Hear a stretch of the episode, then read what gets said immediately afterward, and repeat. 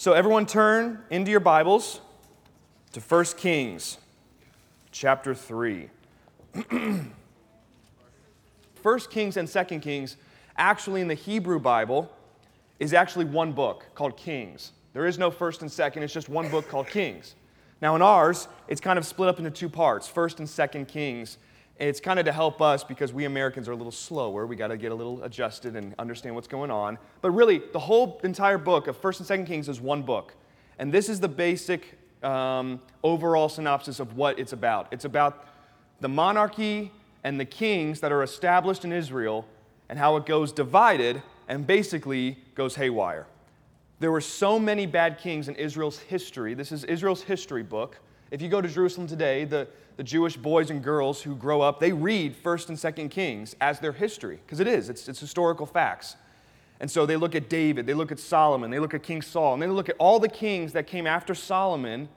The kingdom gets divided, there's a civil war, just like we had a civil war back in the 1800s. There was civil war in Israel, and they split. And so after Solomon was kind of the worst times in Israel's history because there were so many bad kings and very few good kings that the Lord actually had to give them a little spiritual spanking. And this is where Babylon comes into place. That's in Daniel. Because of all the sinfulness and wickedness that the kings established in Israel, and the kingdom, the kingdom is divided, they're worshiping other false gods. God says, okay, if you're going to live this way, I'm going to send pagan nations to, to take you captive and to subdue you until you turn back to me. And that's what happens. So jump fast forward hundreds of years later, you've got Daniel and Nebuchadnezzar, and that's that prophecy that God said that Babylon would come, conquer them, and then take them away. But that's for a different study. But I just want to tell you that's basically how Kings flows, and it goes straight into the prophets, it goes to Daniel, and basically it's, it's history that is far from the Lord. And so take courage, though, that First Kings is about division. There's the temple that's built, but everyone doesn't really get along. The, the kings are terrible kings. And so everything's kind of going haywire. No one really knows what's going on. But you can still remember this that God is still sovereign, still on the throne, and still has in place for a king, capital K, to come through the line of David that would establish truth, justice, and righteousness, and that was Jesus. That was later in the New Testament. But you can see now in Israel's history what, every, what everything is, what's going, sorry, excuse me, what's going on, everything conspiring and in 1 Kings chapter 1, if you want to turn there, we're not going to read it, but it kind of tells you where we are now. 1 Kings chapter 1 gives you kind of the overall passage of David's final words, King David, and then his death. His final words to his son Solomon. Solomon was going to be the king after him. There was kind of a dispute between Solomon and his half brother Adonijah. Adonijah wanted to be king. Solomon was supposed to be king, but Adonijah said, Well, I'm going to be king. Everyone likes me. No one likes Solomon. So he kind of sets himself up as king. Word gets around, comes back to Solomon and says, Hey, Solomon, your half brother Adonijah is trying to be king, but you're supposed to be king, so what are you going to do about it? And he says, Well, the Lord has established this. Let me go talk to my father David before he dies. David confirms it with him. You are to be king, Solomon, not your brother. That's what the Lord promised to me. So do whatever you wish to, to your brother, but he is not going to be king. So Solomon, he is established as king. He could have killed Adonijah, saying, Hey, you're a threat to me. I'm not going to let you be come uh, a threat in my kingdom and try to be king and pull the people away from me. But he doesn't kill him. He just tells him, go home. But later, Adonijah would die a gruesome death, but it wasn't from Solomon. But nevertheless, Solomon now in chapter 3 is where we are, is king over Israel. Again, the nation is not divided yet. That's after Solomon. But Solomon is now our character that we're going to be in for the next couple weeks. And Solomon's a tricky character. I don't really get I don't really understand Solomon even to this day, even to me as a youth pastor and I've studied Solomon, I've studied the Bible so many times. I still do not understand this guy Solomon. He was a weird dude, all right? He was good and then he just went so wicked that it, it honestly shatters my brain where I'm like, how can you be such a good king and love the Lord and then do so much wickedness?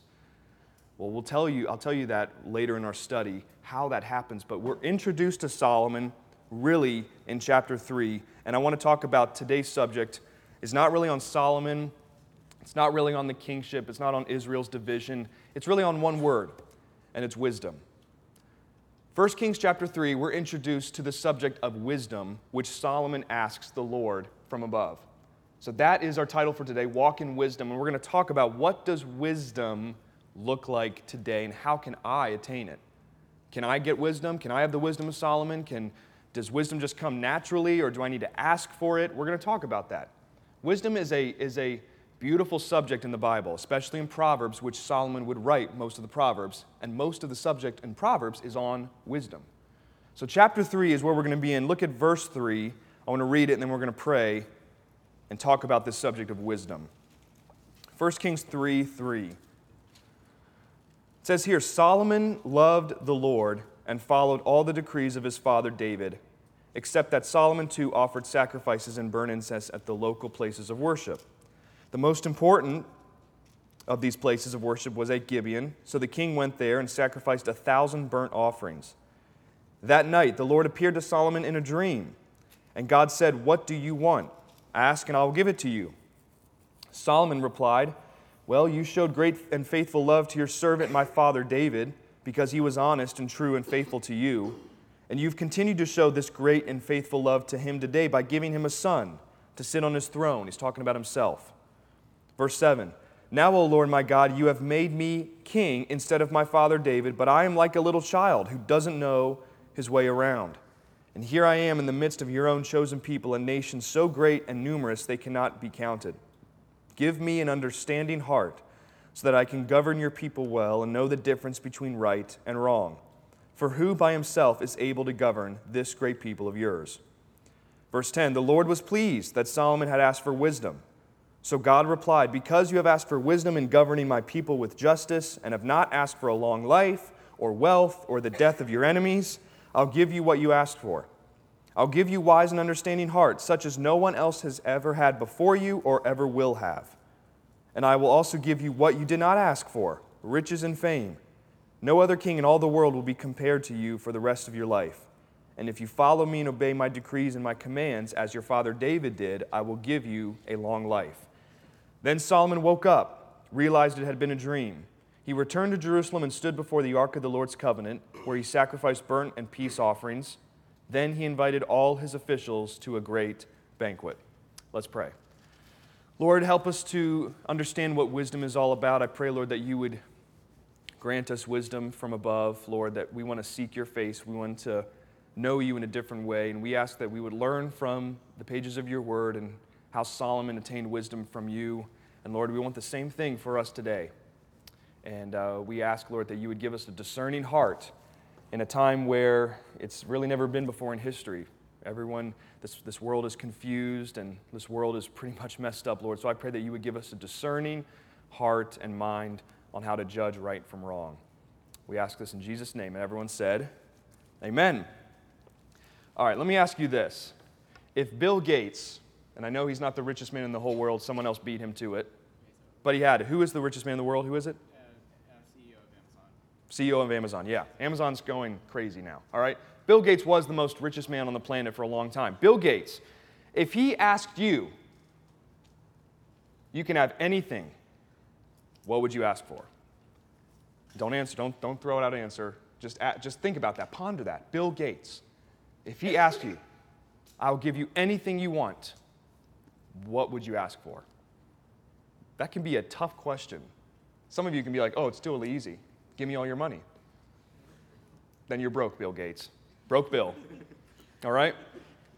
Or you can simply say, Well, I want a new car. Just give me the best car that's out there. All right? He can give that to you. Oh, you know what? I want a house right in Fiji on the water. Perfect. He'll give it to you.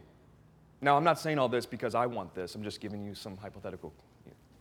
Well, I mean, it'd be nice, but I don't know. Uh, anyway, I would basically tell him I'd like to be the the CEO of Chipotle, but and I'd make it right, I make it good. No E. coli, so we'll see. But I, I can wish.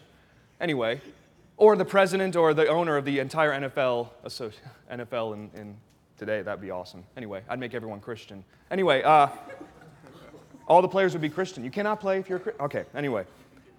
You'd probably, yeah, I would, I would actually get rid of the Cowboys too.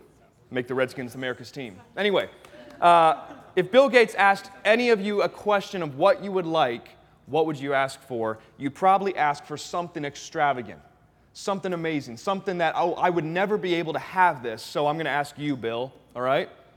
That's exactly, in a way, what God did for Solomon in a dream. Now, this is not God talking to Solomon in person or audibly when he's, when he's coherent and he's awake. He's in a dream, he's sleeping. And God visits Solomon in a dream.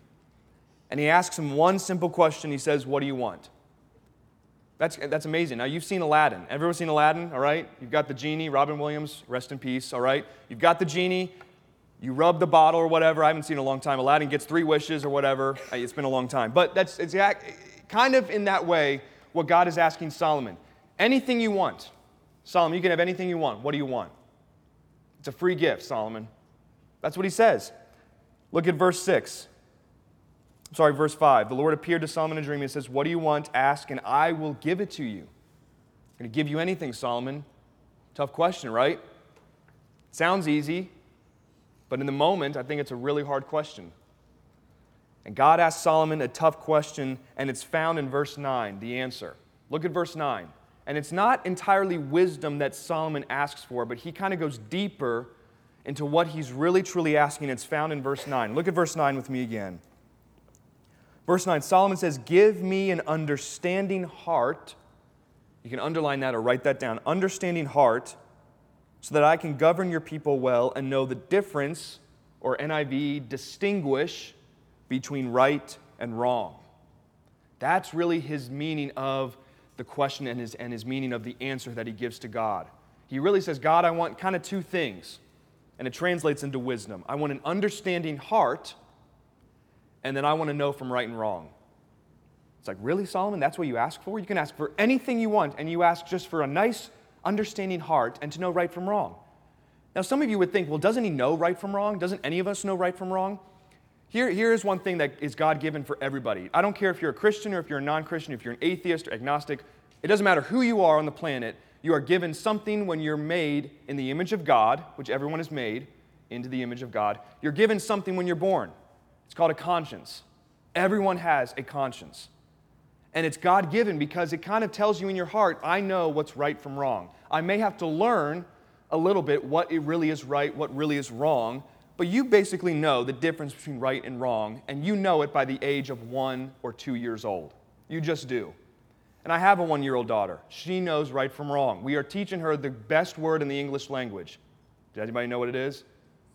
No. It's no. N O. No, no, no. The next word is stop. Stop. No, stop, stop. No. Why?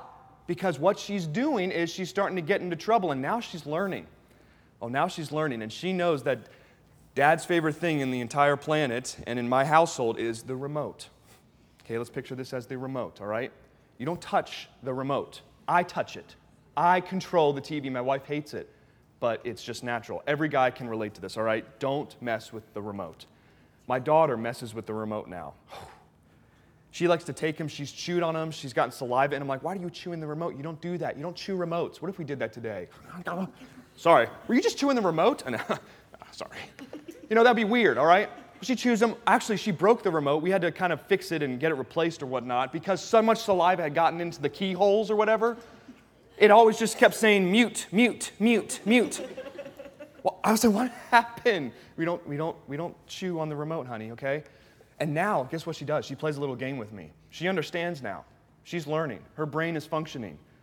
And when I say, hey, can you, give him the remote? She takes the remotes because she walks away with it, and then she does this. She reaches out for it, and then when I reach for it, she goes, and I'm saying, where did you learn that? I'll tell you where she learned it sinful birth. She's got a sin nature. And I'm learning that. Wow, you are sinful. Truly, you are sinful at birth. You're a pagan. You need to get saved. She's one. Now, I know that I'm, I'm kind of being joking around, but that she's learning now. She knows what's right and wrong, and she laughs by taking dad's remote away. like a little leprechaun. Is that creepy or what? Just dream of leprechauns tonight when you go to bed. Maybe not. All right. My mind is going haywire. Anyway, what are we talking about? Wisdom, yes. Leprechauns. What did you learn in the youth group today? Leprechauns. Okay. No, you didn't. Wisdom. All right. So my, my daughter already knows right from wrong. You knew right from wrong from an early age. And then when you kind of get older, You understand, okay, since this is right and this is wrong, I need to do the right thing and not do the wrong thing. But the Bible actually tells us that once we actually start to get older and we know right from wrong, our conscience, the word conscience appears numerous times in the Bible. Everyone on the planet has, the con- has a conscience. When you get saved, you've got the brother of the conscience, the better conscience, the Holy Spirit. If you're saved, you've got a conscience and the Holy Spirit. You've got double whammy, all right? If you're not saved, you only got a conscience. So everybody knows right from wrong. And Solomon asks, I want a discerning heart to know right from wrong. So if you read that, it's like, well, don't you already know that, Solomon? You're an adult. You don't know right from wrong. Actually, right from wrong here on earth can sometimes be a little bit messed up from the definition that God has between right and wrong. God has clearly stated in His Word what is right and what is wrong. What is right is considered really righteousness. It's easy to remember. What is wrong is considered sin. It's easy to remember. When you're in sin, that means you are in the wrong. When you're doing right, it means you are righteous. You're doing the right thing. You're, you're godly. You're being more like Jesus. But once you start doing wrong, you can start to become a sinner. You're, you're, we're all sinners, but you can start sinning, and you know that you're in the wrong. Now, there is, the Bible does say that there are some people that know right from wrong, and they struggle with doing the right, and they always do the wrong. God says, just pray for them. We're, we're going to get that people right back on track. There are some people, though, that's in a very dangerous spot where they know right from wrong, but they continue to do wrong and they don't do right. That's where it's dangerous. Solomon says, God, I just want to know right from wrong in a deeper, more intimate way, and I want it from you, Lord. I want to know right from wrong, to distinguish what's good and evil, so I can govern your people the right way. That's what he says. He wants discernment, he wants wisdom, he wants to truly know right from wrong. In our world right now, if you, you go on any Instagram, Facebook, social media, you watch the news or anything, you will now see what people think as right and what people think as wrong, all right? And Isaiah actually told us and gave us this warning that this would happen, and it's slowly happening, where people now say wrong is right and right is wrong. Isaiah said that. He said, Woe to the nation or the people that starts to say, right is wrong and wrong is right. And when he says woe, that's W O E, saying, you better be careful because judgment could come upon you. When we start saying, hey, you know what, this used to be right, but let's just, let's just kind of make it a wrong thing. We don't, we don't really like to talk about the Bible in school. You know that used to be an okay thing, right? Like back in the olden days, when your grandparents were in school, reading the Bible was acceptable. Now, reading the Bible, praying, you guys hear about this football coach that is basically getting trampled on for praying, not just with the students, but by himself on the 50 yard line at a high school football field. The school says you can't do that. He's basically being fired and stripped from all his coaching duties. He's suing the school now and actually getting some ground of, of gaining of, of what to do now because he says, This is ridiculous. This is my right. I'm a Christian. I can pray. But now schools are saying, No, no, no, you can't even do that. It's offensive, and we're going to fire you for it. It's, it's amazing now what, what is right and wrong. And now what is wrong, people say, well, this used to be bad, but you know what? It's not that bad. Let's just say, hey, it's, it's okay right now. Once you start saying it's okay, then you start saying, hey, it's actually good. Once you start saying it's good, it, you actually start saying, hey, it's acceptable now. Now it's the norm. And I don't even have to tell you what, what is now trending in our world, even with gender identity and what, what is going on now, with, where right was wrong and wrong is right now. And we need, all, we need to all accept each other and accept what's going on in the culture because culture is changing and we need to follow it. We don't need to follow culture. Culture is always changing. But guess what doesn't change? God's Word. And God clearly says what is right and wrong, what sin is and what sin isn't. And that's what Solomon wanted. And he got it. He got wisdom from above. But I want to ask you this what exactly is wisdom and how can I have it? You may be asking that. What exactly is wisdom? How can I have it as well? Basically, you can look at it this. I like to look at it knowledge versus wisdom. Everybody knows what knowledge is, and here's the, the contrast it's wisdom. Knowledge is the accumulation of information. You can study all you want, you can learn so many, so many things, you can study so many books, and you can accumulate a lot of information, and it becomes knowledge. You just know everything. It's called a know it all, all right? We don't like those, all right? I'm just kidding. I like them. But knowledge is the accumulation of information. Wisdom is the application of that information. How do I take this information and now apply it in a godly, wise way? That's what wisdom is. And a lot of people have so much knowledge in this world, but not wisdom. And if you look at the disciples also, they didn't have a lot of education, they didn't have a lot of knowledge of, of basic academics in that time. But the, the people of Israel in Acts, the leaders of Israel, the Sanhedrin, saw Peter, James, and John and the other disciples and said they noticed that they were just ordinary men without any education, but there was something about them. They had been with Jesus. They were wise because they had been with Jesus. They didn't have an education, they didn't need it. I'm not saying education is bad. Get an education. It does help, but wisdom is supreme. That's actually in Proverbs chapter 4, verse 7. You can write that down. Wisdom is supreme. Above all else, wisdom. Therefore, get it. Get wisdom because it's supreme above all else. It's going to guide you, it's going to guard you, it's going to protect you. It's the knowledge of God basically poured out on you, it's His wisdom.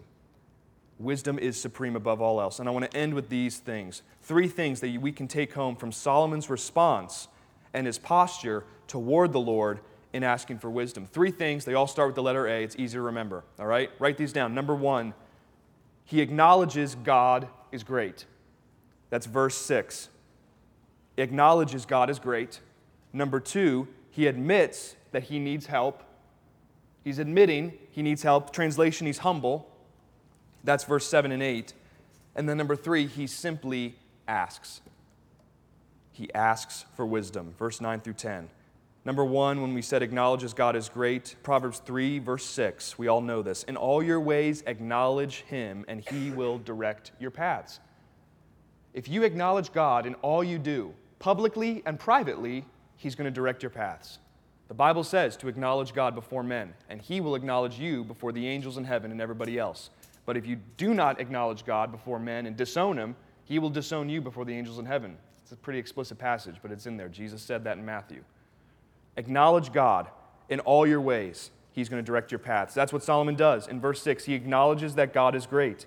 When he says in verse 6, he says basically, You showed great and faithful love to your servant David, and now you've showed great and faithful love toward me, and I'm not even worthy of it. He acknowledges, God, you are so great in all that you do. That's his first good step into wisdom. That's our first step into wisdom. Acknowledge that God is always greater than you and me. He's greater than everybody else on this planet. Number two, we have to admit that we need help. Pride comes before the fall. God hates pride. He opposes the proud, but He gives grace to the humble. So when we admit we need help, we're in humility. And in Proverbs chapter 11, verse 2, Solomon actually write this Proverbs 11, verse 2 When pride comes, then comes disgrace, but with humility comes wisdom. Pride comes disgrace, humility comes wisdom. We need to be humble before the Lord, just like Solomon was in verses 7 through 8 when he said, You've made me king instead of my father David, but now I'm like a little child. He wasn't a little child at this time, he's in his 20s and 30s. But he's saying, I'm like a little child in the, in the sense that I don't know what to do, God. You've got to help me on this. I don't know what to do. Do you ask God the same thing? Or do you say, No, I've got this? Lord, I really don't need you on this one. I've got it. Or do you admit that you need help in every single circumstance in your life? That's what He wants from us. He wants us to come with humility, admit that we need His help. That's what Solomon does. And number three, simply asks for it. Verses 9 through 10 is where he says, Give me understanding so that I can govern your people and know the difference. He asks for it. And I love this verse, James chapter 1, verse 5. This is for any of us now. So if some of you are saying, What is wisdom? We just talked about that. Now, how do I attain it? I, there's really no magic potion for it, all right? It's really simply ask. James chapter 1, verse 5. If any of you lacks wisdom, he should ask God, who gives generously to all without finding fault, and it will be given to them. Really, all I got to do is ask. That's all you got to do. Now, it comes with humility, it comes with faith, and it also comes with acknowledging that God is greater than you. But after those steps, God, I'm asking for wisdom, and I'm asking for wisdom from above. James chapter 3 talks about that. You can write that down. We're not going to look into it now, our time's escaped us. But James chapter 3 talks about God giving wisdom to those that ask for it because there's a difference between earthly wisdom and godly wisdom. This earth right now says, Well, I've got, I've got the wisdom for you. Take it.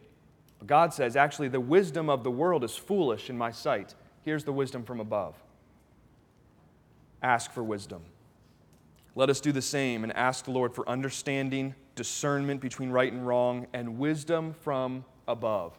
If some of you are feeling, you know what, I don't really have wisdom, I don't really know sometimes what to do in situations, I don't really have discernment on what's really right and wrong, I need help, you can come talk to me, but I can only do so much.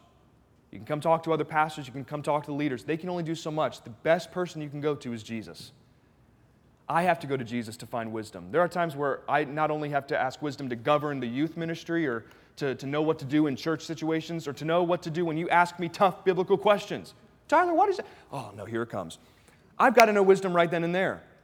I've got to ask the Lord to give me a discerning heart, especially in this world today, and especially with you guys now going into your new school year. This is the best thing you can ask for right now for school and for your life right now wisdom. Do you have it? If not, ask for it. If you do, remember to be humble, to always acknowledge that God is greater. Amen? That's what Solomon does, and we can do the same as well. Let me pray for you guys, and then we'll be done. For additional teachings and to learn more about the Cornerstone Chapel Youth Group, visit us online at cornerstonechapel.net.